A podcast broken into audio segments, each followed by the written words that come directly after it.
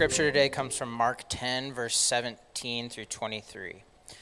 As Jesus started on his way, a man ran up to him and fell on his knees before him.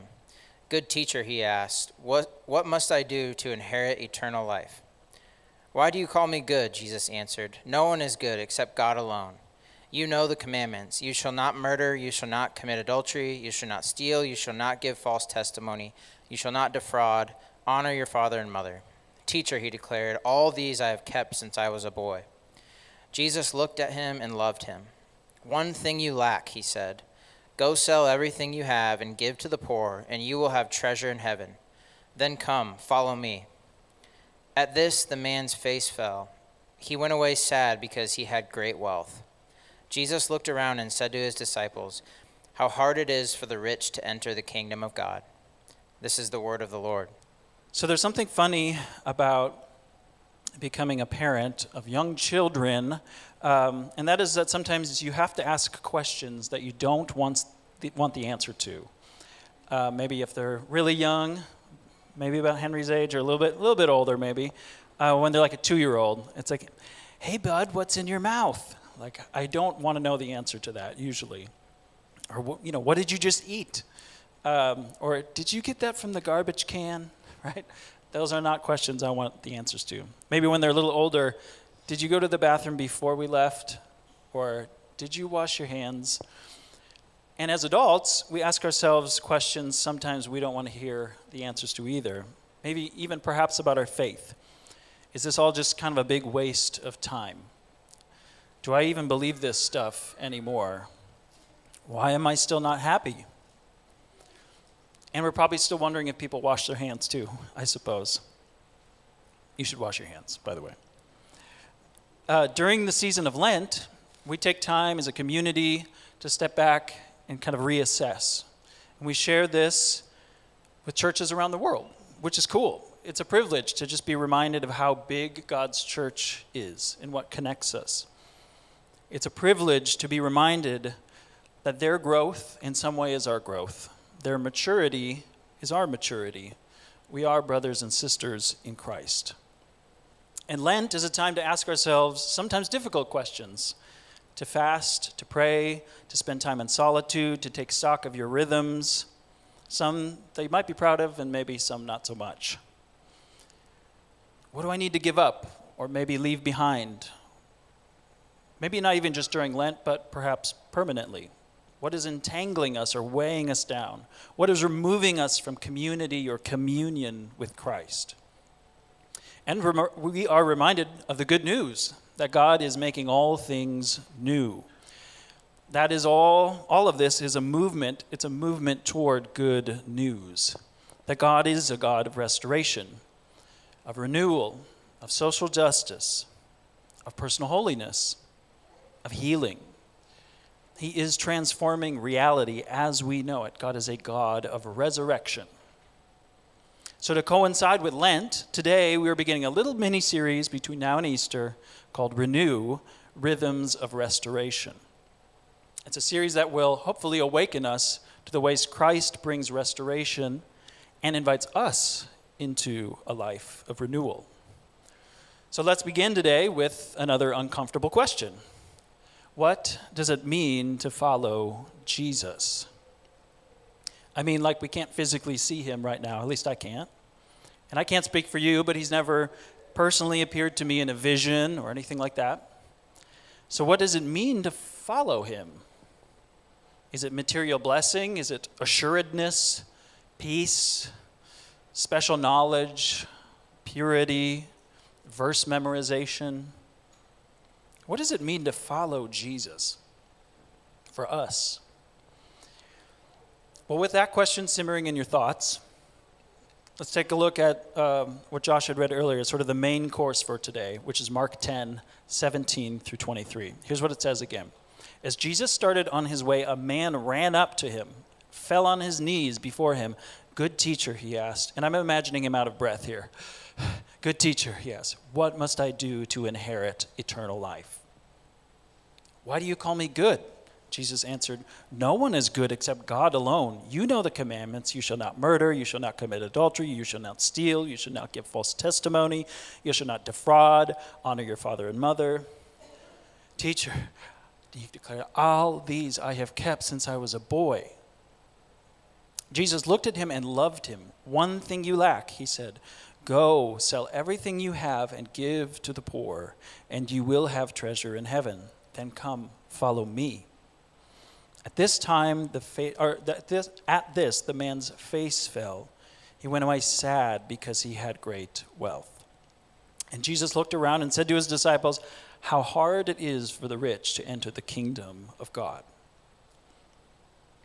So we're going to jump back into that passage in just one, one second, but I'm going to add a little personal note.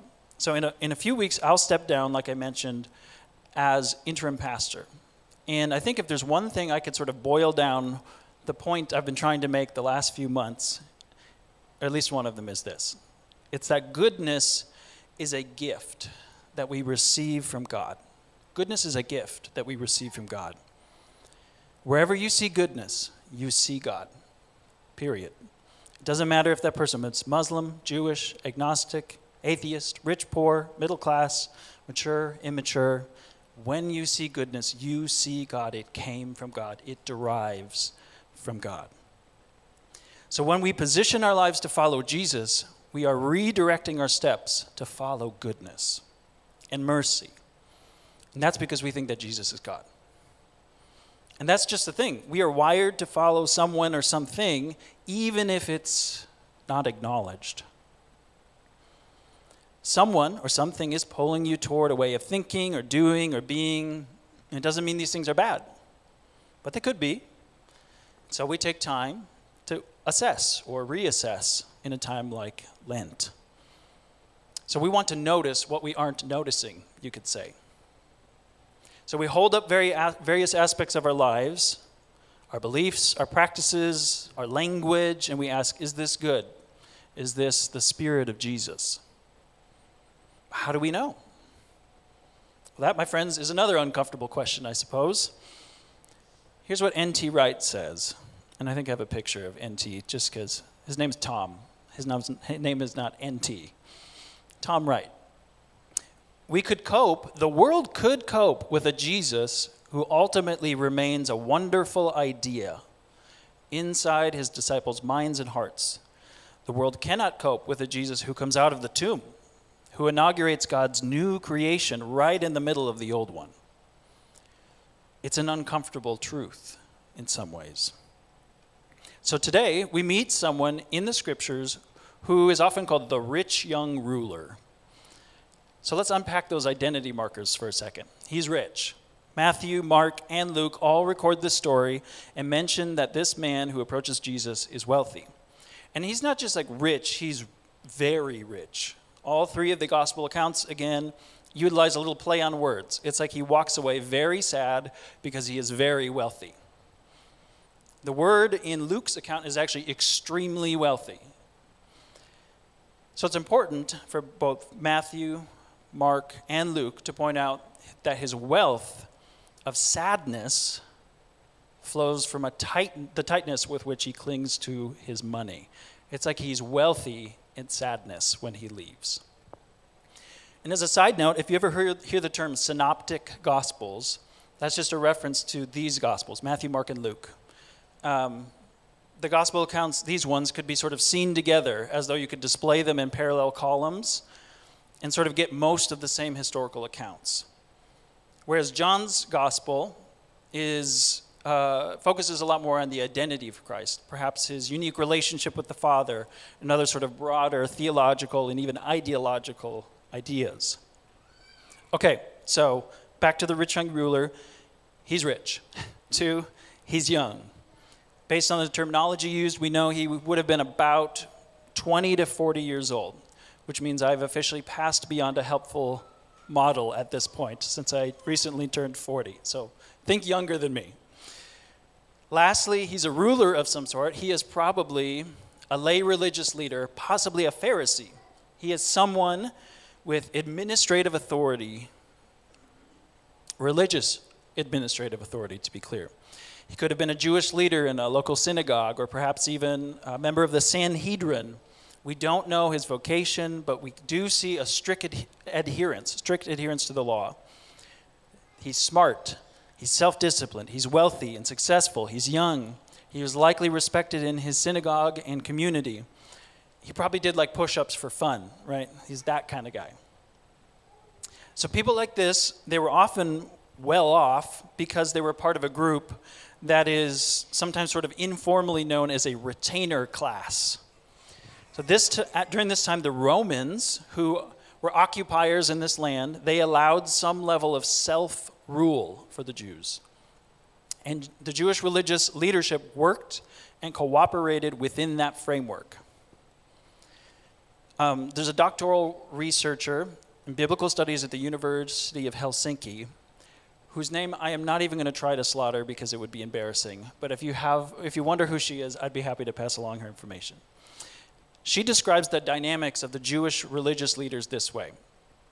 In the, synoptic, in the synoptic gospels, all the Jewish groups are united in their opposition to Jesus. Scribes, Pharisees, Herodians, chief priests, elders, and Sadducees. Everyone's anti Jesus. Historically, Sadducees were part of the Jewish elite and thus chose the hegemonic position, this position of power. Pharisees and scribes, on the other hand, were not part of the elite, the elite, but they have often been called a retainer class. They were the local leaders who benefited from cooperating with Rome.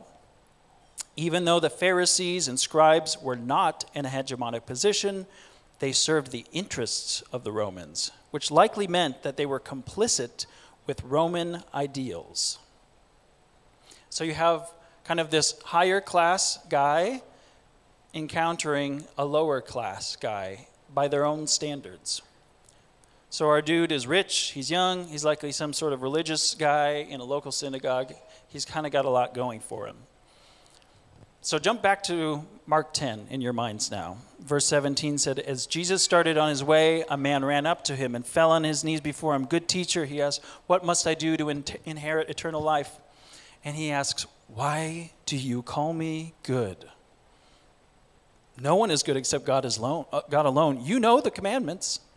You shall not murder, you shall not give false testimony, or not, I'm sorry, you shall not murder, you shall not commit adultery, you shall not steal, you shall not give false testimony, you shall not defraud, honor your father and mother, teacher or rabbi, he declared, All these I have kept since I was a boy.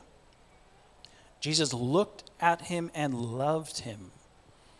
One thing you lack, he said, go sell everything you have and give to the poor, and you will have treasure in heaven. Imagine telling a, an extremely wealthy religious leader that you will be rich. Then come follow me. At this, the man's face fell.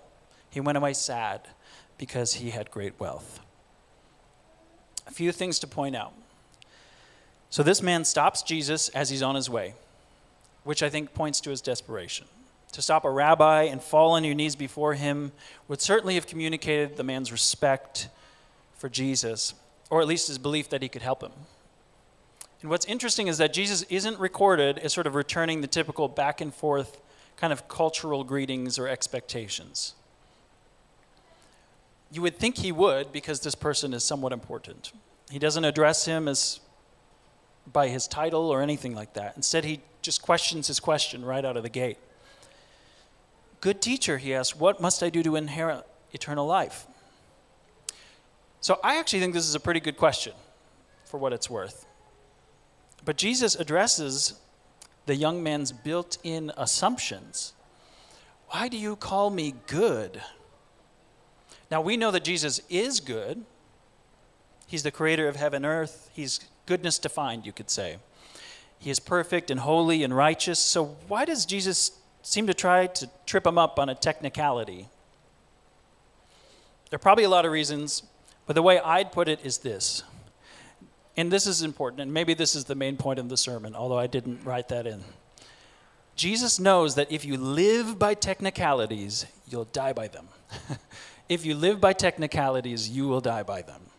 Meaning, if you structure your entire life obsessively attempting to morally dot every I and cross every T as a means to achieve righteousness, you will arrive at a type of self righteousness. Or you will misunderstand the purpose of God's law entirely. Things like the Ten Commandments as something that has life in them itself. But they don't. Just like the scriptures themselves are empty without the person of God. We don't worship the Bible, although it is good. We worship the Word made flesh, who is Jesus, as we read about. We also don't worship the law or Moses. Okay, so we're going to do something a little bit funky. Kate and I didn't even talk about this, so hopefully we'll, this will work.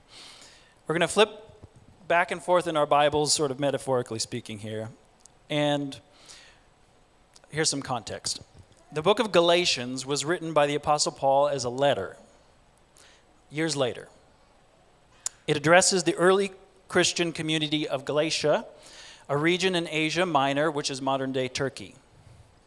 The letter primarily focuses on Paul's defense of the gospel of grace against the teacher, teachings of the Judaizers, who would have been religious leaders or those who had come out of sort of this background who insisted that Gentile converts to Christianity, meaning non Jews who had become Christians, they were insisting that they also had to observe Jewish laws still, particularly circumcision to be fully accepted by God. So I think that Paul, and this is just me guessing, that Paul was writing a letter to some folks a little bit like our rich young ruler. People who were pious, but ultimately whose faith was in jeopardy of, of being misplaced. It was there, but maybe just in the wrong thing. So, to situate this for a little bit of a modern comparison, I think these, a guy like this, he would have been both by disposition, the way he acts, and probably even by politics, conservative, if that helps you kind of understand the frame of reference. So here's what Paul says in Galatians 3. And I would imagine, I'm imagining him texting the rich young ruler. So this is the Apostle Paul texting a rich young, rich young ruler type in Galatia. This is made up, of course, this apart from the technology, this conversation never happened. So this is me trying to capture the essence. Understand then, this is Paul. Understand then in Galatians, if you want to follow along, this is Galatians 3 7 through 29. So there's a full, full conversation. Verse 7 Understand then that those who have faith are children of Abraham.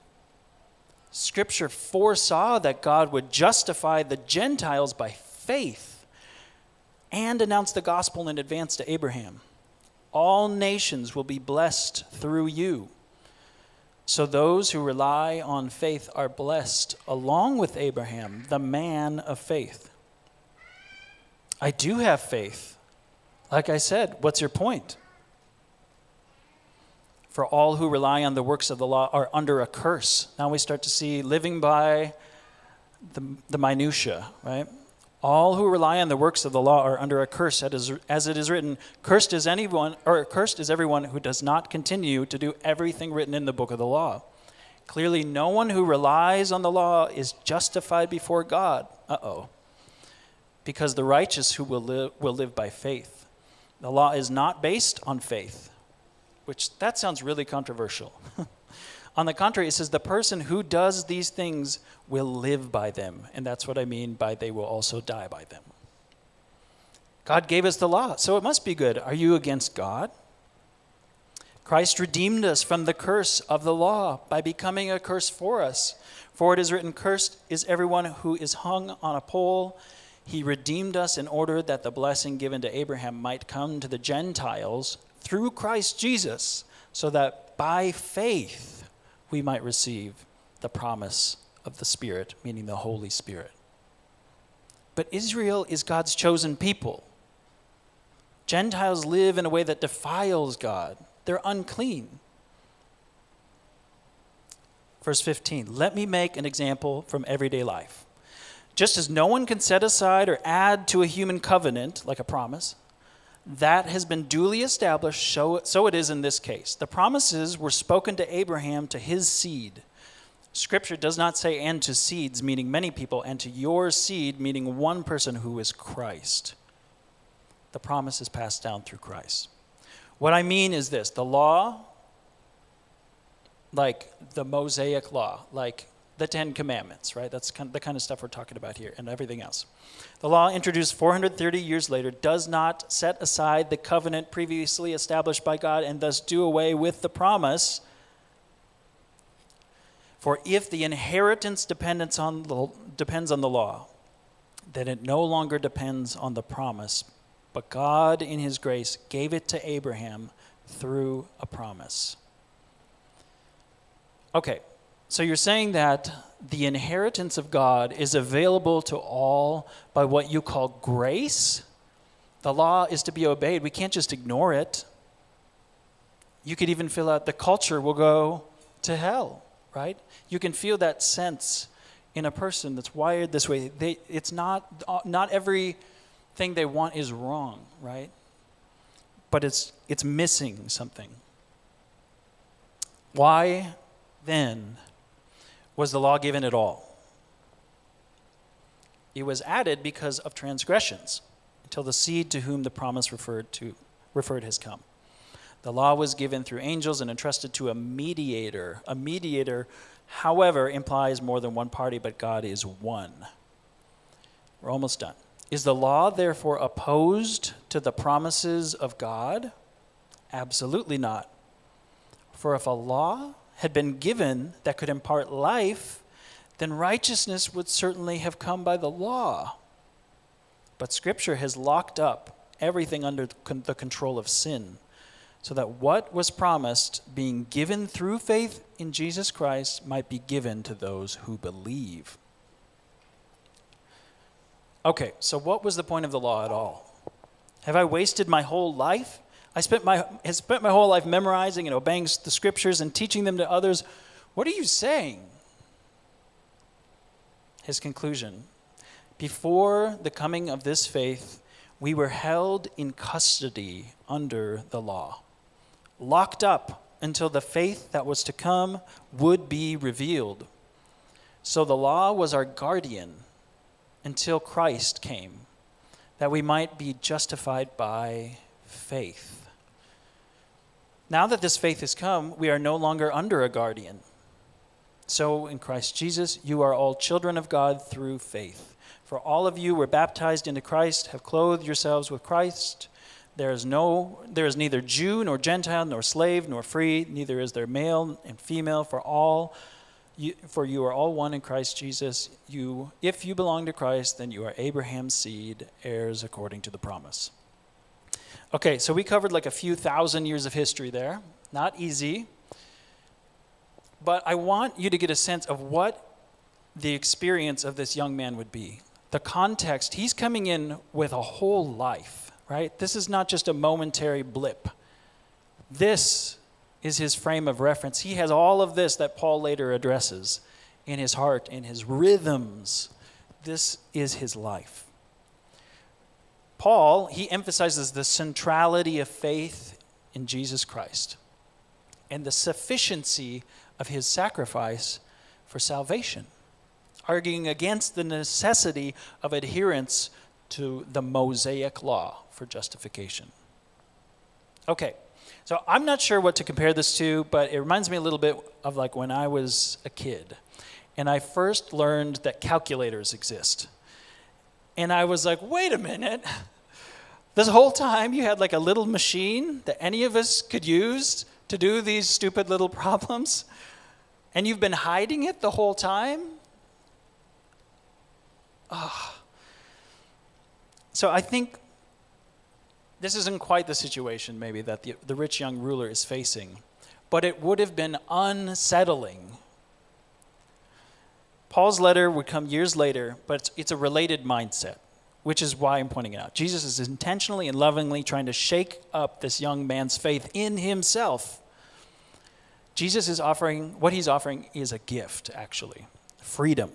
The young man needs to shift his faith from himself and his performance under the law to Jesus and apprenticeship to him. But we really, really like to get credit, or at least I would say people like this, maybe a little bit like me We want an earned place in history. It feels beneath us to follow someone around and put our faith in them. It sounds a little bit too much like it's out of control. Okay, so back to the rich young ruler. Good teacher, what must I do to inherit eternal life? Why do you call me good? So I do think Jesus is calling him out a little bit here. Are you just buttering me up? Like, do you really think I'm good? Because if you do, I'm about to tell you some stuff. So, do you think I speak for God? You seem like you're already on the edge of blasphemy here by your own standards. Do you go around calling every rabbi good? We just met. Like you stopped me in transit. You dropped to your knees and you start begging me for life advice. Maybe you shouldn't be so confident in your own assumptions. But of course, the thing that's so ironic, of course, is that Jesus is good. He's right. He is God. But the rich young ruler does not know that. And so now Jesus leads the young man through a little self assessment. And I think it's a little perfect warning for Lent. Life is not found in the lists, it's not found in the laws and the rules and the guidelines and the arguments and the principles. These things are good, but only in so much as they flow from goodness from God. You've heard the term dehumanizing. It's when people are treated in a way that is inhumane, in a way that is a way that is not worthy of the dignity of a person. Perhaps they're treated like animals or products or systems or machines. It reduces the human to something less than human. Well, we do something kind of similar to God. But rather than dehumanization, the theological word is blasphemy. That is, we profane God through words, actions, or attitudes. We treat God as less than God. We commoditize him or explain away what makes him difficult. We make him into a system. We don't treat him in a way that is personal at all. We treat him like an idea. If you were to treat a person like that, of course, the relationship would suffer. But oh, how glad I am that God is personal. It does not mean he is a human apart from the person of Christ, of course. But Jesus doesn't lean into this young man's weakness as you would first expect. Now, Jesus says, he sort of plays his own game, I guess is what I'm trying to say. Jesus says, No one is good except God alone. You know the commandments. You shall not murder. You shall not commit adultery. You shall not steal. You shall not give false testimony. You shall not defraud. Honor your father and mother. And just like the good boy that this guy is, the young man confirms he has checked all the boxes. Teacher, he declared, all these I kept since I was a boy. Now, this guy has just told the Son of God that he's kept the, the law flawlessly. And I'm standing here, if like I'm, I'm assuming there's other people around next to Jesus, and they're like, mm-hmm, right? They're like, okay. But Jesus responds differently than I would, at least, in that scenario. He responds, he responds with wisdom and with love. Mark 10 21 says, Jesus looked at him and loved him. One thing you lack, he said, go sell everything you have and give to the poor, and you will have treasure in heaven. Then come, follow me. And now we arrive at what I thought was the main point today. Maybe it's not, which is that Jesus doesn't call us to wallow in our insufficiency only. He invites us to walk in a new way, a way called love. Jesus doesn't call us to wallow in our insufficiency, He invites us to walk in the way of love. Jesus did not come to shame you, He came to set you free. And maybe you need to hear that today. I don't know. He didn't come to shame you, He came to set you free. He doesn't want to diminish you into a puddle of self pity or embarrassment. And what good would that do anyway? Instead, he goes before us in life and prepares good works for us to walk in. We get to walk in the pathway of love. Ephesians 2 is a famous passage on this, that, and Paul talks about it. He says, and I'm going to read the ESV version, um, which I don't know if I gave that to you or not, probably not, but I'm going to read the ESV. Actually, this will be a good teaching lesson, so I'll explain the word difference. So you'll see NIV, I'll read ESV, and I'll explain the difference. Verse 8 in Ephesians 2 says, For by grace you have been saved through faith, and this is not your own doing. It is the gift of God, not a result of works, so that no one may boast, for we are his workmanship created in Christ Jesus for good works, which God prepared beforehand that we should walk in them. Okay, so for us to do, that word is actually the word to walk. I actually think it's a helpful thing, and I think the ESV gets it right uh, which is it's a, it's a mirroring of that language of discipleship. It's an all, along the way journey of walking. It's not just a task to do, it's in transit, you could say. So the key word here is actually the one that was at the end of verse 10. Okay, so back to the rich young ruler. Jesus looked at him, he loved him. One thing you lack, he said, Go sell everything you have and give to the poor, and you will have treasure in heaven. Then come walk with me. Come follow me. Accompany me, and I'll teach you along the way. This is a kingdom on the move. So we are saved by grace, and we walk in grace. You are Christ's beloved craftsmanship. No wonder he looks at this young man with such care. A young man he created. Jesus looked at him and loved him. Two things. So we get to receive the gaze, meaning his he directs himself toward us, and grace of God. That's it. We can only just receive it. Of course, we can replicate, reciprocate, but the point is here that it's a gift. God sees you and he loves you. He knows you are not perfect. He knew this young man wasn't either. He saw him for who he was. He sees you for how you, who you are as well, and Jesus is not afraid of you. Or your tough questions, or your desire to be great, or your tendency to be lazy, or your misplaced visions of grandeur. He just is not intimidated. Two, there's a type of self righteousness that looks like kind of this boastful arrogance, like a pride, a judgment of others, that kind of thing. And I think there's also a type of self righteousness that looks more like a desire for self sufficiency, getting everything right, checking the box, being unstained by others, perhaps even yourself. I think the boastful public type, the kind that um, I'm going to, pardon my French here, I call warmly a-holes for Jesus, that type, um, Jesus tends to rebuke them with some public confrontation. You see that throughout the New Testament. He calls out their hypocrisy, the ways their actions and words are hurting other people. And honestly, he's using words that are much harsher, harsher than what I said. But the second kind of self righteousness perhaps is more like a misdirected piety. And Jesus meets those people with a softer tone. It's a rebuke, but it comes with an invitation. He meets it with redirection. I think the young man is sec- the second kind. Could be wrong. That's just me. I think he had worked really, really hard. He was respectable, and I'm sure he did already give to the poor. That would have been very normal. Giving of alms, right, would have been expected. This wasn't an oversight that he missed here.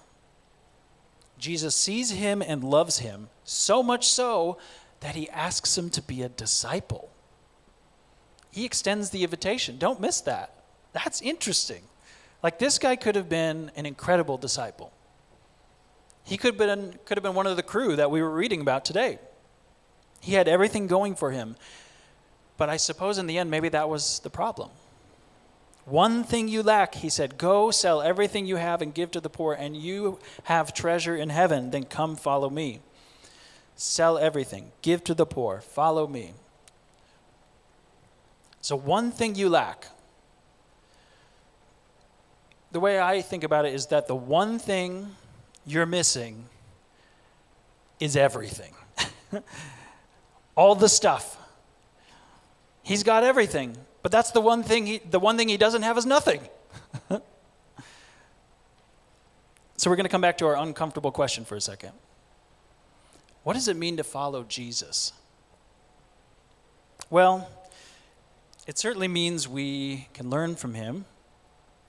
If he were here bodily, we, I suppose we'd set our bodies in motion to pursue his life and teaching, what they called the way. And today we set our lives and hearts toward where his spirit leads. And it turns out that anything less than following God dehumanizes us. He brings us into something new, something better, something good, something joyous, something human meets divine. It's something that we celebrate at Easter.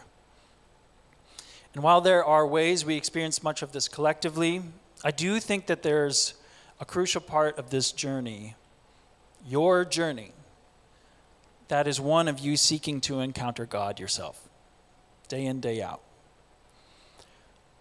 But when you feel lost, please remember that Jesus moves toward people who feel that way, not away from them. Jesus rehumanizes people, you could say. Please let him rehumanize you. You see, Jesus wasn't inviting the rich young ruler into something bad. He wasn't inviting him into he was inviting him into apprenticeship with God in the flesh. He was given the opportunity of a lifetime and he walked away. Life with Jesus will almost certainly look different than we initially envisioned. And that's because we grow, we mature, we change. People change. And God will lead us into something new. That's a good thing if our expectations grow. To follow Jesus is to walk in step with the Spirit of God. To follow Jesus is to have your life transformed by love, every little bit of it renewed by love. To close, Ephesians says that by grace we are saved. We're not saved from God, but to Him. We're saved from our mistakes, our brokenness, our selfishness, our greed, our lust, our sadness, our death. But we are saved into something, into new life, the life of Christ, God making all things new, and that includes you and me. This world, these bodies will be made new. So here's a question to ask yourself for Lent What aspect of your life is God encouraging you to let Him transform by love? What area of your life does God want to transform by love? That's it. A sense of release isn't a punishment, of course. It's an invitation to follow Jesus in the way. A way the rich young ruler wasn't quite comfortable with yet. I'm hopeful he did later. We'll see. I don't know. I hope that he did. Here's how the story concludes. It says in Mark 10 22, At this the man's face fell. He went away sad because he had great wealth. Jesus, Jesus looked around and said to his disciples, How hard it is for the rich to enter the kingdom of God. So, eternal life, the kingdom of God, is something that we enter into upon becoming a Christian, which is to say, when we say yes to the invitation. Come follow me. And then we take a step. And then we take another one. And then we take another one in faith, held and helped by the Spirit of God, held and helped by love. That is, at least in one important regard, what it means to follow Jesus. So let's conclude with another word from N.T. Wright. He says this Made for spirituality, we wallow in introspection. Made for joy, we settle for pleasure. Made for justice, we clamor for vengeance. Made for relationship, we insist on our own way. Made for beauty, we're satisfied with sentiment. But new creation has already begun. The sun has begun to rise. Christians are called to leave behind in the tomb of Jesus Christ all that belongs to the brokenness and incompleteness to the present world. That quite simply is what it means to be a Christian. To follow Jesus Christ in the new world God's new world, which He has thrown open before us.